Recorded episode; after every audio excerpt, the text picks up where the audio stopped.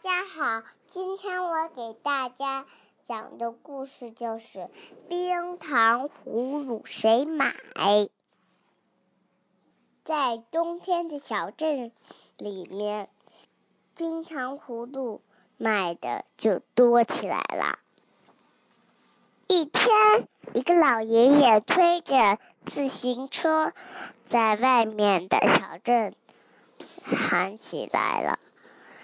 冰糖葫芦，他在墙墙门口大树干的下面放了一盒吃的，老爷爷又又喊了起来：“冰糖葫芦，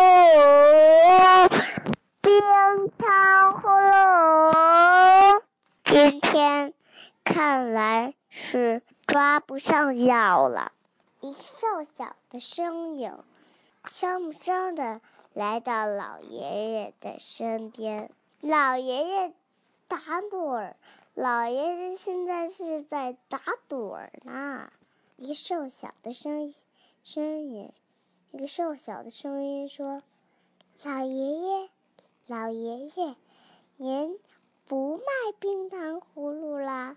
卖呀！”卖，就等你来了，孩子。爷爷多买点冰糖葫芦，才能去抓药呢。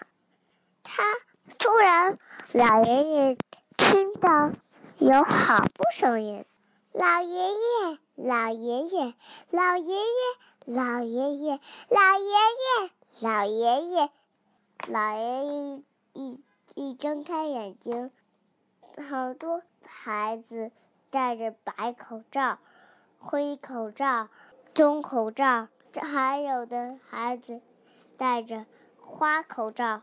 他们都，他们的手里都拿着三块硬币，给你，还有你，我要，我还有我的，给你，还有你。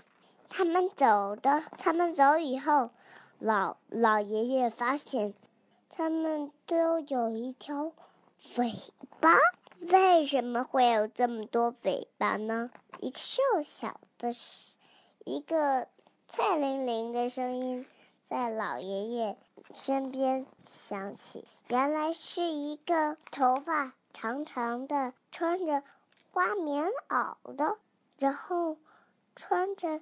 一个小蓝裤子的小女孩，爷爷问她：“为什么你没有穿跟他们一样的衣服呢？”张女孩说了一声：“跟谁一样？”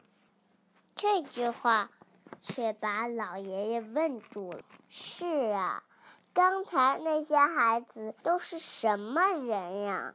老爷老爷爷说：“刚才那边，刚才那些孩子，里面外面，他们的他们的外套全带尾巴的，带尾巴的。”女孩想了想，指指天上：“小猫才带尾巴。”嘻嘻，爷爷看错了吧？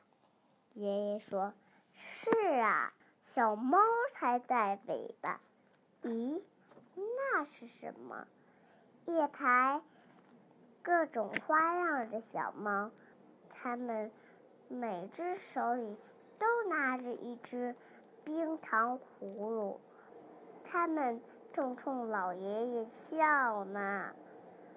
我没有看错吧？